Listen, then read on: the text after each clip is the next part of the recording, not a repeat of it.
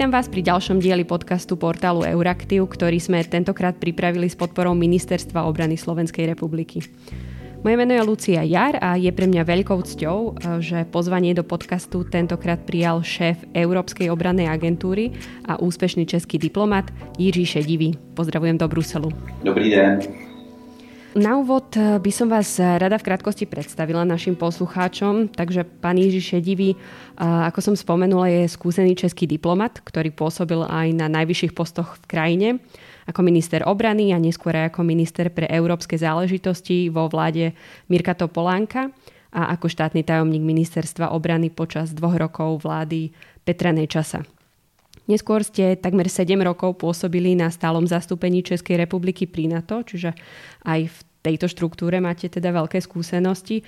No a od apríla v podstate mája tohto roka ste na čele dôležitej európskej agentúry, ktorej úlohou je podporovať členské štáty aj Európsku radu v budovaní európskych obranných kapacít.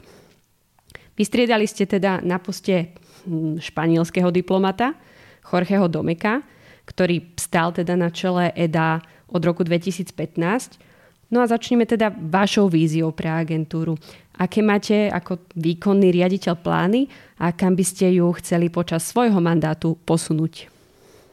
Já bych chtěl udržet především eh, agenturu eh, ve, v takovém jako středu eh, snah o budování společných schopností v rámci Evropské unie, protože ta agentura eh, má tři základní funkce a tou první je eh, pro členské státy poskytovat platformu, kde členské státy formulují své priority eh, ohledně rozvoje schopností. Zároveň agentura má celou řadu vlastních programů a projektů, ale i začíná na žádost členských států podporovat projekty například v rámci PESCO, nebo možná v budoucnosti i v rámci Evropského obraného fondu. Takže kromě prioritizace eh, je to také, řekněme, projektové řízení, podpora projektu a pak máme ještě třetí funkci a to je, eh, zase sloužíme členským státům, jsme mezivládní agentura, to je možná důležité zdůraznit a my zprostředkováváme pro členské státy a jejich, eh, zejména tedy subjekty průmyslové, pomáháme jim eh, orientovat se a případně najít, nalézt cestu k dalším politikám Evropské unie, protože existuje celá řada možností financování eh, projektů i z fondů, které nejsou striktně zaměřeny na obranou, obrané schopnosti.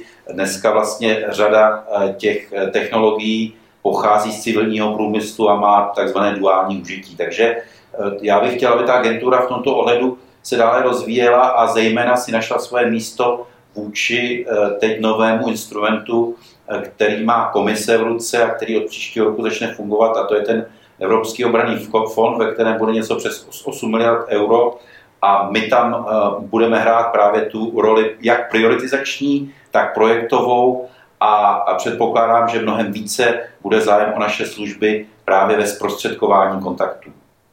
Kým sa ešte dostanem k obrannému fondu aj k tým projektom, ktoré ste spomenuli, tak na začiatku ste hovorili aj o, o teda takom rozšírenom koncepte európskej obrany.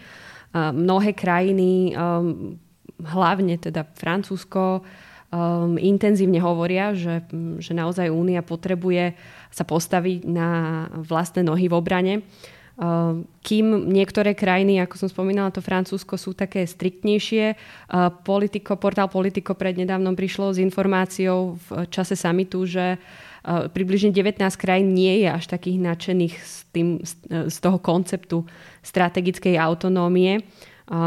Čo teda budovanie tých, tej európskej strategickej autonómie znamená v praxi pre vás a pre, pre vašu agentúru? Respektíve čo môže potom znamenať pre jednotlivé rezorty členských štátov? Tak tu strategickou autonomii je třeba vidět v takovém pozitivním nebo konstruktivním slova smyslu jako eh, určitou vizi nebo ambici eh, ve smyslu, která možná stojí na třech, dalo by se říci na třech nohách. To první je schopnost a politická vůle rozhodovat se autonomně, potom schopnost a politická vůle operovat případně v operacích a misích.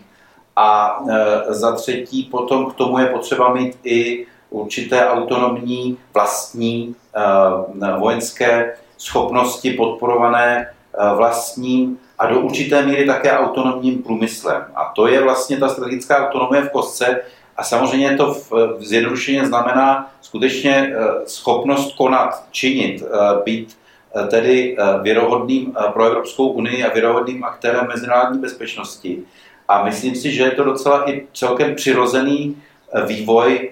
Podíváme-li se na to, že Spojené státy vlastně čím dál tím více eh, orientují eh, svoje eh, hlavní strategické zájmy do azijsko-pacifické oblasti a zůstávají v evropské, v evropské obraně prostřednictvím NATO, ale očekávají a budou očekávat, a je úplně jedno, kdo vyhraje příští nebo další prezidentské volby, budou od Evropské unie očekávat, že bude samostatnější a jaksi svéprávnější právě v tom Ehm, v, v té eh, udržování stability ve svém, eh, ve svém vlastním sousedství, ať už je to Severní Afrika, Středomoří, Střední východ. Spomínali ste peniaze, um, napriek tomu teda, že členské štáty majú záujem a, o, tú, o tú spoločnú obranu únie v nejakej forme, povedzme.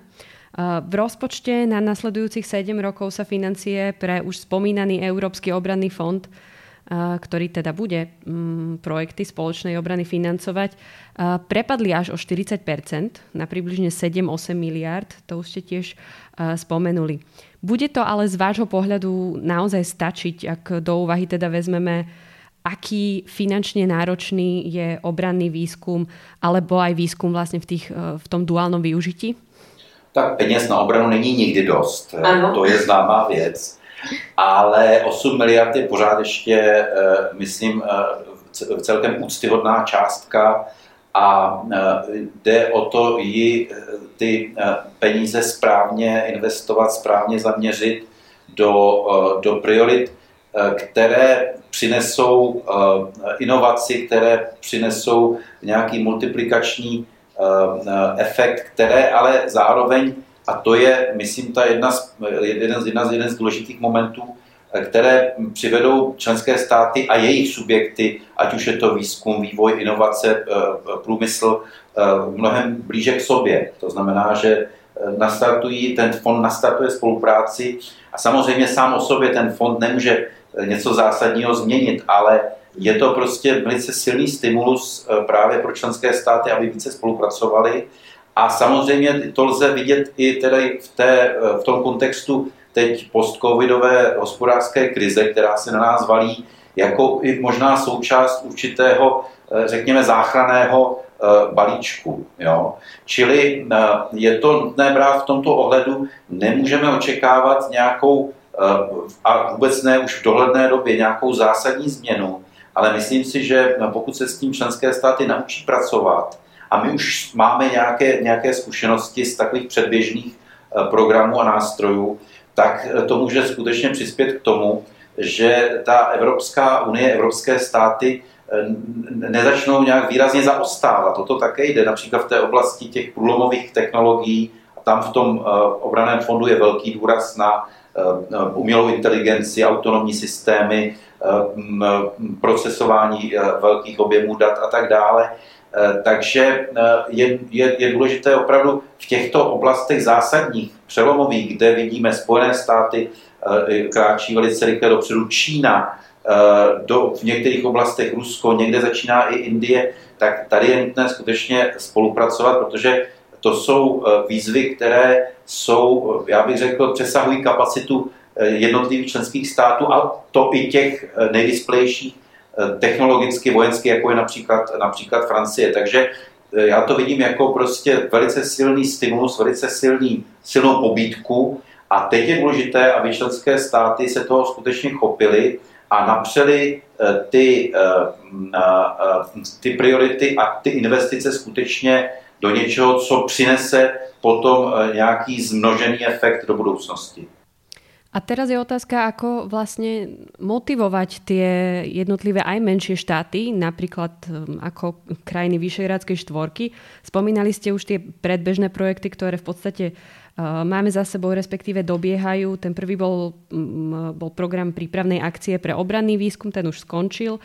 Program rozvoja európskeho obranného priemyslu, ten má posledný deadline v decembri, čiže to boli ako keby také prípravy na ten Európsky obranný fond a napríklad Slovensko v týchto programoch vôbec neúspelo, nemalo tam žiaden projekt. Sice ako jediná krajina, ale keď to porovnáme napríklad s ostatnými krajinami V4, tak tiež tam neboli až také úspešné. Má e, agentúra nejaké páky alebo nejaké motivátory, ktoré by mohli práve takéto krajiny inšpirovať, alebo aké by bolo možno odporúčanie pre krajiny, ako je Slovensko, e, popohnať ten priemysel, aby sa naozaj zapájali, pretože tých príležitostí je a zjavne bude aj dosť peňazí.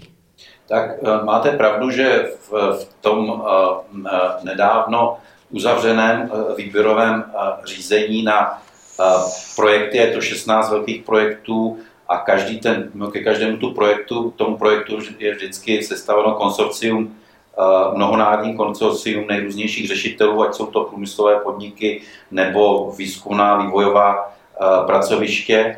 A e, ta mm, úspěšnost těch různých firm a subjektů tedy z oblasti střední východní Evropy nebyla příliš výrazná.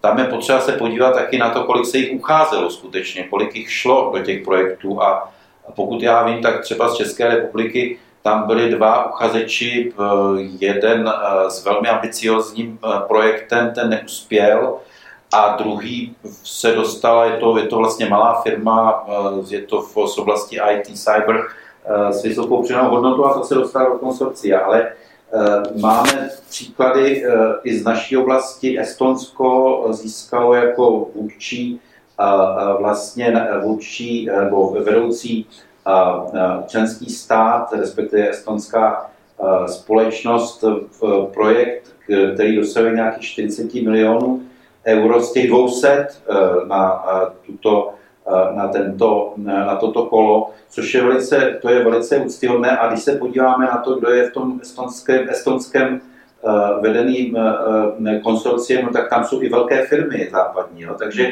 ty, ti Estonci a pak mají ještě několik dalších svých podniků někde jinde, v různých jiných projektech. Velice mě překvapilo Řecko, vlastně taky střední stát, střední velikosti. Řecko z těch 16 projektů vede dva, dvě konsorcia a má tam celou řadu svých firm. Je tam hodně kyperských firm, Jo? Čili ono to jde a teď eh, tedy jak k tomu přistupovat, tak zaprvé je nutné k tomu přistupovat skutečně a ti Estonci to umí konstruktivně, dlouhodobě, s jasně definovanými prioritami, je nutné vytvořit partnerství mezi těmi, vytipovat si své priority, pro ty Estonce je to zřejmé, oni se profilují v oblasti cyber, eh, je nutné tam skutečně mít ten, eh, ten zájem propojený mezi tím průmyslovým sektorem nebo sektorem eh, vědy výzkumu a státem, čili je velice důležité, aby ministerstva obrany v tomto případě především podporovali ty uh, své podniky. No a potom ty, ty jednotliví aktéři, ty podniky nebo odborná pracoviště, tam je nutné, aby si dlouhodobě budovali, uh, budovali sítě vztahů, spolupráce, aby, tady, aby sem jezdili do toho Bruselu, aby přijeli k nám taky. My pomůžeme s nějakou základní orientací, i když ne, ne, ne, my, my přímo nesprostředkováváme, ale můžeme jim nějakým způsobem poradit. Mají přístup do, data, do databází, kde mohou nalézt partnery, ty databáze my spravujeme. Jo? E, čili těch, pro, těch možností je celá řada, ale co je skutečně důležité, je vytipovat si správné priority, mít dobře promyšlenou strategii podporovanou státem nebo s tím ministerstvem obrany, být aktivní zde, hledat si eh, ty partnery a prostě nenechat se také odradit eh, prvním neúspěchem, protože já jsem slyšel eh, právě mnohokrát, mnohokrát, mnohokrát stížnosti v tom, že, že byly ty zaprvé menší podniky diskriminované ve vztahu k větším, že byly podniky z toho našeho regionu nějakým způsobem diskriminované. Ale když se podíváme skutečně na to, kolik se jich zúčastnilo, v jaké kvalitě, tak prostě je vidět, že se teprve učíme. A je to samozřejmě dáno také tím, že jsme přeci jenom čerstvějšími členy eh, v Evropské unii a také ta, ta orientace eh, toho rozvoje schopností je velmi, eh, mnohem, mnohem bych řekl, důrazněji definována tím rámcem Atlantické aliance, a národními zájmy, než těmi poměrně zatím ještě novými nástroji Evropské unie. Když se podíváte na ty nástroje, které se tady za poslední 3-4 roky objevily, tak je jich celá řada. Že jo? A vlastně teď jsou teprve v takovém záběhu. Jo?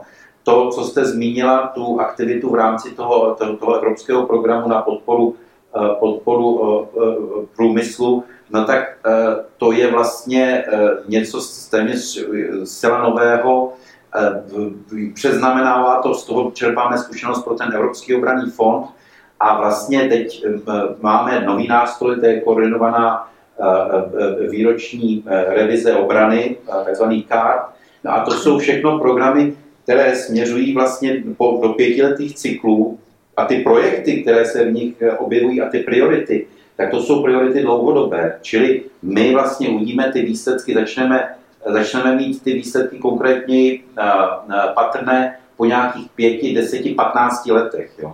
A i tohle je třeba brát v úvahu, že tady se nebavíme o nějakých jednorázových prostě akvizičních projektech, nebo ne, tady se bavíme o, dlouho, o, o maratonu, o dlouhodobém maratonu, čili trpělivost, drobná práce, síťování, hledání partnerů, prostě a tohle potom ale přináší plody a Eh, já už jsem se bavil s několika těmi úspěšnými menšími a oni mi všichni říkali, že za prvé teda eh, samozřejmě postupovali tímto způsobem, ale zároveň, že ten úspěch eh, v těch konsorcích, v těch programech Evropské unie už jim otevírá cestu k dalším spolupracím třeba i mimo Evropskou unii. A nie je možno aj takou cestou alebo inou možnosťou pre, pre spoločnosti uh, začať uh, takéto spolupráce riešiť uh, možno ešte na nižšej úrovni. Vlastne EDA uh, v súčasnosti zastrešuje aj ad hoc projekty, tam je myslím nejakých 330 miliónov eur. Je možno toto nejaká príležitosť alebo taká jednoduchšia, odskúšanejšia cesta, alebo, alebo naozaj tie konzorcia sú v podstate aj budúcnosť, ktorá sa bude riešiť potom aj v najbližších rokoch? Tak je, je, je to, my máme tak, takzvané CapTex, uh, tech, CapTech, to jsou vlastně, uh, to je řada pracovních skupin na určité velice konkrétní, konkrétní oblasti, často související s takzvaným high-tech, vysokými technologiemi, inovací.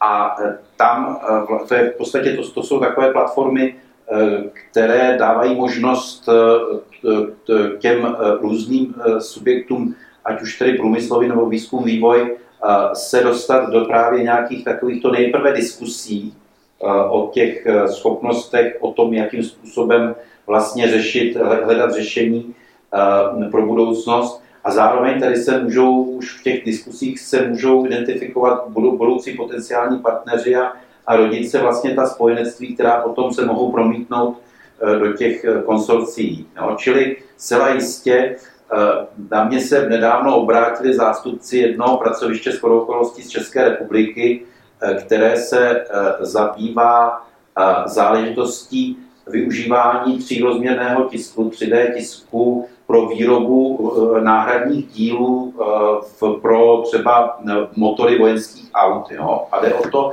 aby prostě tahle schopnost už byla třeba v operaci, aby se nemuseli dovážet ty díly a nějaké komponenty je možné, možné vyrábět a ta společnost, je to vlastně spíše výzkumný, výzkumný projekt, tak oni ještě k tomu, jako dneska 3D tisk už je celkem běžná záležitost, ale oni vyvinuli nanomateriály, pro, které, se, které vlastně, ze kterých se ty díly budou takzvaně tisknout a které mají mimořádnou odolnost. Takže dokonce mohou nárazovat i prostě díly e, například v motorech vozidel. No a já jsem je naorientoval teda, ať se přihlásí do Captechu, který se zabývá prostě novými materiály a tak dále. Čili a to je úplně jenom drobný příklad. A teď my máme na to různé databáze, kam se mohou hlásit. Máme takovou platformu kam, kde vlastně jakoby, je trošku jakoby seznámkou eh, pro eh, ty průmysly. A dokonce jsme teď, už to běží roka půl, a to jsme vymysleli skutečně tady. Je to unikátní platforma, je to v podstatě software, eh, který se jmenuje, který souvisí s financováním inovací. A tam v zásadě si může ten podnik, který má nějaký zájem něco něco, něčeho se účastnit nebo nalézt zdroj prostředků, tak si tam zadá parametry svého projektu, který chce prostě realizovat a pokud existuje nějaký, nějaký relevantní fond nebo tak mu to z toho po pár minutách vyjede, jo? že to naorientuje. Čili těch nástrojů je celá řada, ale co je prostě strašně důležité a to, to, to často jako ty subjekty z, těch, z, toho našeho, eh, z té naší oblasti moc neumějí, prostě je důležité prostě přijet do toho Bruselu, navazovat a pak taky velkou roli mají ty jednotlivé národní asociace obraného a bezpečnostního průmyslu. A to som sa chcela opýtať, že jednak aj tie asociácie, ale aj štáty. Je to viac o tej komunikácii s priemyslom, alebo akú nejakú pomocnú ruku ešte vie štát sprostredkovať e, e, alebo, alebo jednoducho pomôcť? No tak ty asociace, jako ty asociace by měly být aktivní za projekt v tom, že teda samozřejmě by měly se snažit nějakým způsobem taky vlastně e, pro asociace jsou výhodné pro zejména menší a malé společnosti, které prostě nemají prostředky na to udržovat si nějaké, nějaké zastoupení, například v Bruselu, nebo i se nějak často jezdit, tak ta asociace může prostě, ty asociace a takhle fungují, no, že prostě jsou aktivní, pomáhají vyhledávat ty, ty, ty příležitosti, lobují, Jo, čili tohle ty, ty, ty vyspělé asociace tohle skutečně dělají na velice vysoké odborné úrovni, jo, že jsou skutečně jako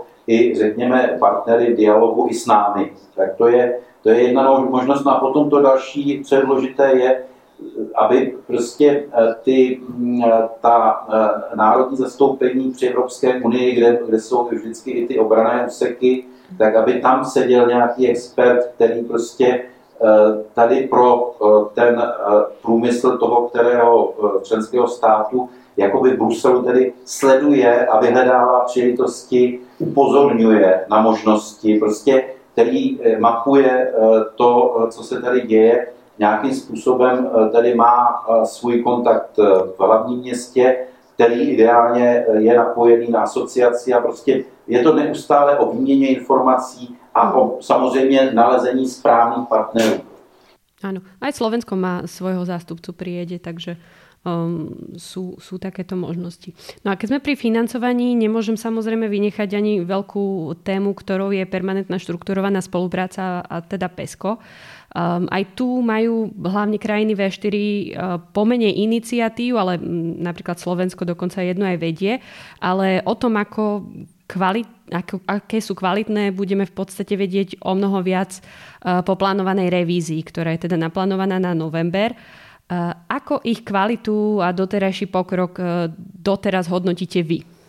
No, ta, uh, ta revize, strategická revize PESCO tak ta, tam nebudou, to, to není hodnocení jednotlivých projektů. Ty, mm-hmm. ty jednotlivé projekty jsou plně v rukou členských států, to je třeba si uvědomit. To, to je zase trošku jako jiná, jiná, jiný způsob spolupráce a e, jednotlivé státy e, v, kontextu určitým způsobem definovaných priorit, které se definují vlastně v rámci Evropské obrané spolupráce pro evropské, pro e, členské státy, si prostě se přihlásili k určitým projektům, buď jako tedy jejich, k jejich vedení, anebo jako jejich součást. A zase jsou to nějaká jaksi mezinárodní, je to mezinárodní spolupráce, ale ten, celý ten projektový management a vše ostatní, to je, to je, to je v těch členských států. Jo.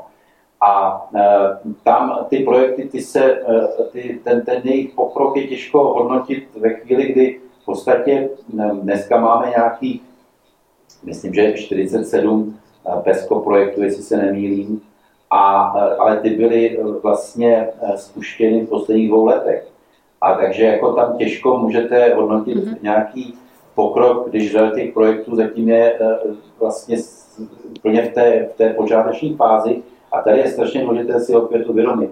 Prostě rozvoj schopností to je záležitost jako dlouhodobá. 5, 10, 15 let. No. Mm-hmm. Já vám dám příklad tady z činnosti Evropské obrané agentury.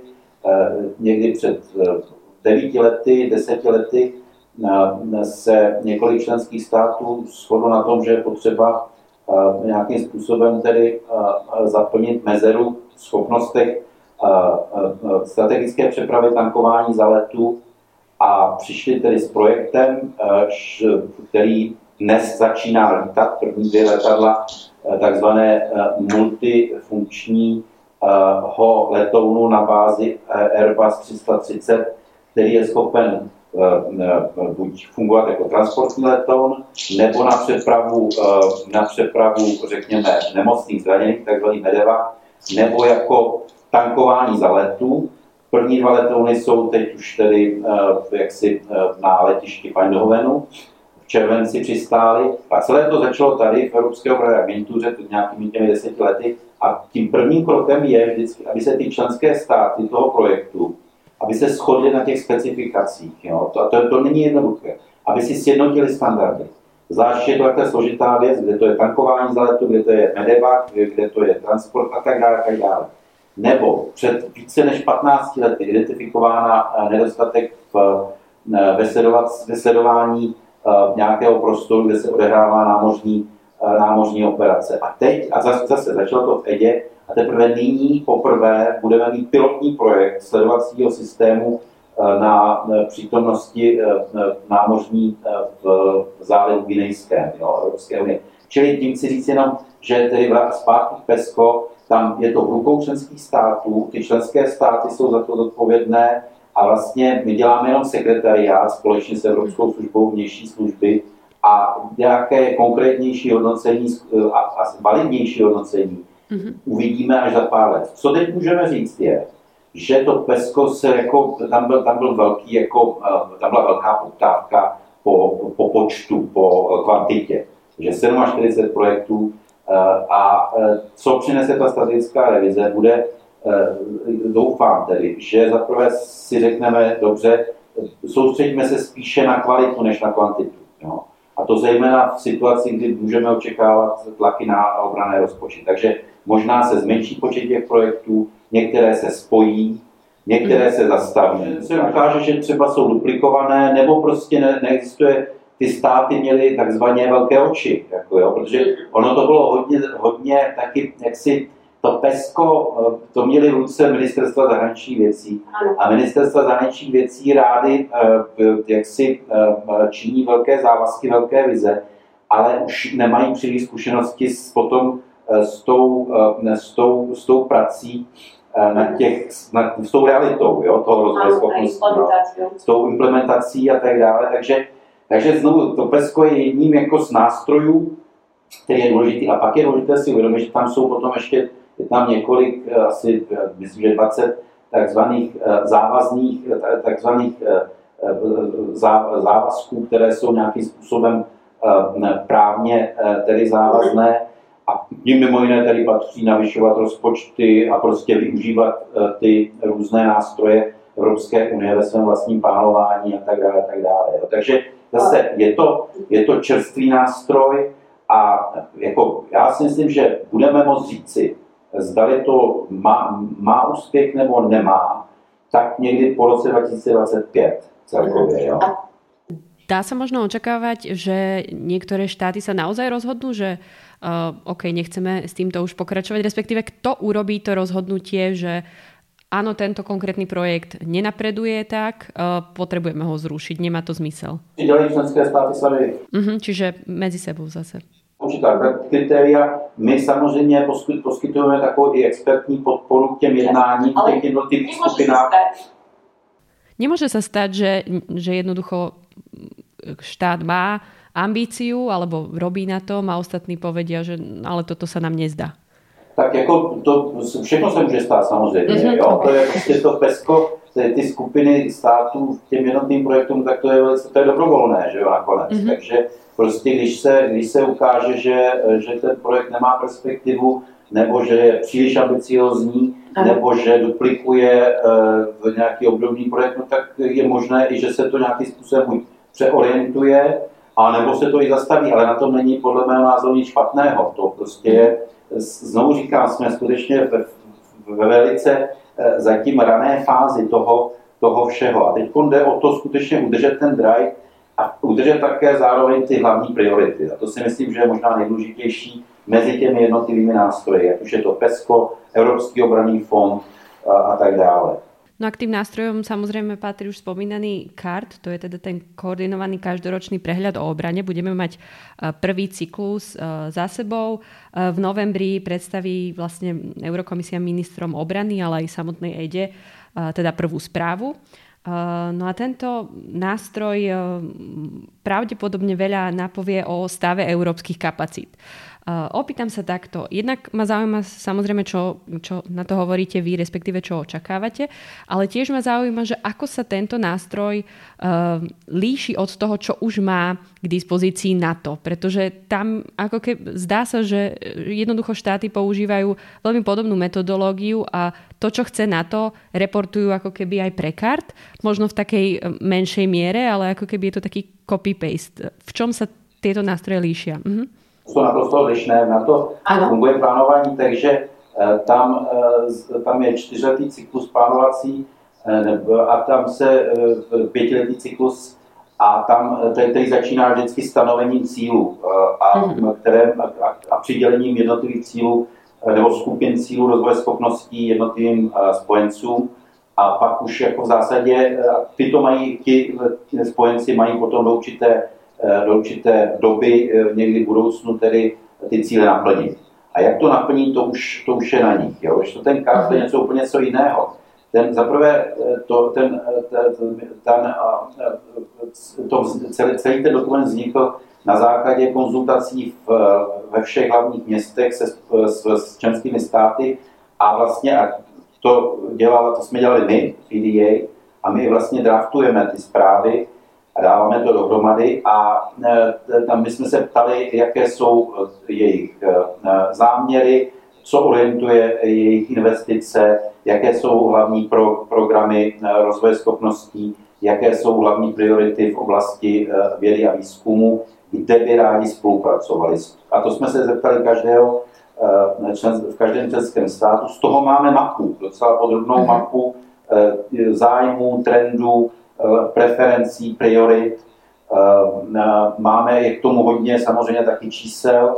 No a, ale co je důležité, a, a to je unikátní, ten, ten kart identifikuje asi něco přes 50 eh, takzvaných opportunities for collaboration, collaborative opportunities, to znamená mm-hmm. příležitostí pro spolupráci na konkrétních schopnostech, velice konkrétních programech, a ke každému tomu e, potenciálnímu programu spolupráce jsou přiřazeny už členské státy, které během těch konzultací projevily e, o toto zájem, to je jedna věc. Druhá věc je samozřejmě, že, ten, e, že tam je velice silný moment toho průmyslu a zejména teda inovace, zase výzkum, vývoj, technologie. Jo, takže to je prostě ten a je to, to, to, to vše rozděleno do, do šesti takových strategických oblastí. Takže pokud by eh, členské státy toto realizovaly, a zase mluvíme o výhledu 10 až 15 let, tak pak bude ta Evropská unie vypadat z hlediska obraných schopností eh, jako úplně jinak. Jo. Takže to je teď vlastně ten první cyklus, eh, kdy se udělaly ty všechny konzultace a my teď budeme dávat vlastně, nebo ministři, ministři obrany dostanou v podstatě takové, takové velké menu, eh, ze kterého eh, potom teda eh, bychom byli rádi, aby se toho začaly členské státy ujímat. A ty projekty rozvoje schopností, a to je třeba obrana v, v, v, v kosmickém prostoru, je to systém vlastně pozemní, pozemní, pozemní land systém pozemních sil, eh, je tam, eh, je tam také evropská, evropská, evropské plavidlo pro pobřežní hlídku, je tam systém celý obrany, jako kolem obrany vojáka, jo? takže jsou tam ty elektronické záležitosti. Prostě je to opravdu jako něco, co dává velkou příležitost, možná až ke strategické změně do budoucna. Jo? Takže takhle je to nutné brát, ale vždycky všechno končí u toho, zdali ty jednotlivé členské státy budou ochotny ten nástroj používat. Budou ochotny ty priority uh, uh, inkorporovat do svých vlastních procesů obraného plánování a budou ochotny hledat ty partnery ke spolupráci. No a poslednou z tých zásadných tém, na, čo sa týka európskej bezpečnosti, je samozrejme aj spolupráca s NATO. Vy sám ste teda do EDY prišli z tejto inštitúcie, respektíve zo stáleho zastúpenia. Čo sa v oblasti spolupráce zmenilo v ostatnom čase? Dá sa možno konštatovať, že aj kvôli vedeniu v Bielom dome išla tá transatlantická klasická spolupráca možno na vedľajšiu koľaj, alebo stále vnímate tú prioritu hlasy mnohých členských krajín, že NATO je jednoducho najdôležitejším elementom v európskej obrane? Tak e, to je zřejmé. To je, jako nikdo nespochybně roli NATO e, pro kolektivní obranu. To je, to je zřejmé. Ale ještě bych dodal, že já jsem na to pracoval dohromady 10 let a v roce 2007 až 10 jsem byl náměstek generálního tajemníka pro obranou politiku a plánování a měl jsem na starost právě rozvoj schopností v Atlantické alianci a zavedení toho současného systému plánování. Takže to můžu, myslím, docela, docela, docela dobře porovnávat. Ale teď té spolupráci, eh, tam samozřejmě existuje ten základní rozkol, který je politický a, a je daný tedy konfliktem kolem Kypru, eh, v Turecku na jedné straně, Řecko, Kypr na druhé straně a toto to brání eh, nějakému, eh, nějaké hlubší spolupráci těchto dvou organizací. Na druhou stranu eh, ta situace se zlepšila v roce 2016, podepsali zástupci NATO, respektive generální tajemník a zástupci Evropské unie společnou deklaraci a tam vymezili sedm oblastí spolupráce, které se teď rozpadly na více než 70 takových jako menších mm, úkolů, ale k těm hlavním eh, patří spolupráce v oblasti eh, kybernetické bezpečnosti, koordinace hlavně těch přístupů, eh, ten čelení hybridním hrozbám, vojenská mobilita v Evropě a, a další. No a tam probíhá ta spolupráce, ono to, ono to je spíš koordinace. Tady jde o to, abychom si zbytečně nezdvojovali ty eh, výstupy z těch našich eh, různých odlišných procesů rozvoje schopností. A tohle je taky jeden z úkolů, který tady děláme my v, v EDě. Takže my máme na, na všech možných úrovních, včetně teda počínaje mé úrovně, máme v podstatě neustále konzultace, výměnu informací s kolegy na to. Ono se to taky, jako je to ulehčené o to, že většina já, já tady mám 200 lidí v EDě přibližně, půlka z toho jsou vojenští experti, naprostá většina z nich prošla uh, taky tím systémem obraného plánování NATO, takže jo, se, ta komunikace zná, jo, takže vyměňujeme si, eh, vyměňujeme si eh, nejrůznější informace, snažíme se především koordinovat v té, a to je taková takzvaná vlajková loď, to je ta vojenská mobilita, ale máme tady i třeba takovou jako ne tolik viditelnou problematiku. Obě dvě ty organizace vyvíjejí bezpilotní prostředky, na to už je tedy dále, už má tu, ten svůj systém AGS, to je sledovací systém, který vlastně je založen na dronech, které letají ve, vyšší, ve vyšších vrstvách. My, Evropská unie, rozvíjí v ty, tyto bezpilotní prostředky v té, v té střední spíše úrovni Eh, toho výškletového provozu, ale oba dva eh, řešíme problém, jak, jak integrovat eh, vlastně vojenské bezpilotní prostředky do širšího rámce řízení letového provozu. A to je obrovský úkol, protože tady se bavíme o nejrůznějších standardech, procesech a tak dále a tak dále. A vlastně oba dva řešíme obdobný úkol a my se v zásadě doplňujeme, protože ty požadavky vojenské jsou v zásadě stejné na obou stranách. A Evropská obraná agentura vlastně zastupuje zájmy, eh, vojenské zájmy ohledně eh, této oblasti eh, v, ve velké pracovní skupině, kterou organizuje agentura Eurocontrol, která má na starosti právě jaksi harmonizaci řízení letového prostoru nad Evropou. Jo. Takže to je takový, jako let těch příkladů bych mohl tady uvést celou řadu, ale zase ono to je, jako mnohdy to je velice eh, nenápadné, ale ještě se vrátím k tomu, eh, na co jsem zmínil eh, z kraje, a to je ten, to je ten, to je ten projekt toho dopravního a tankovacího letounu.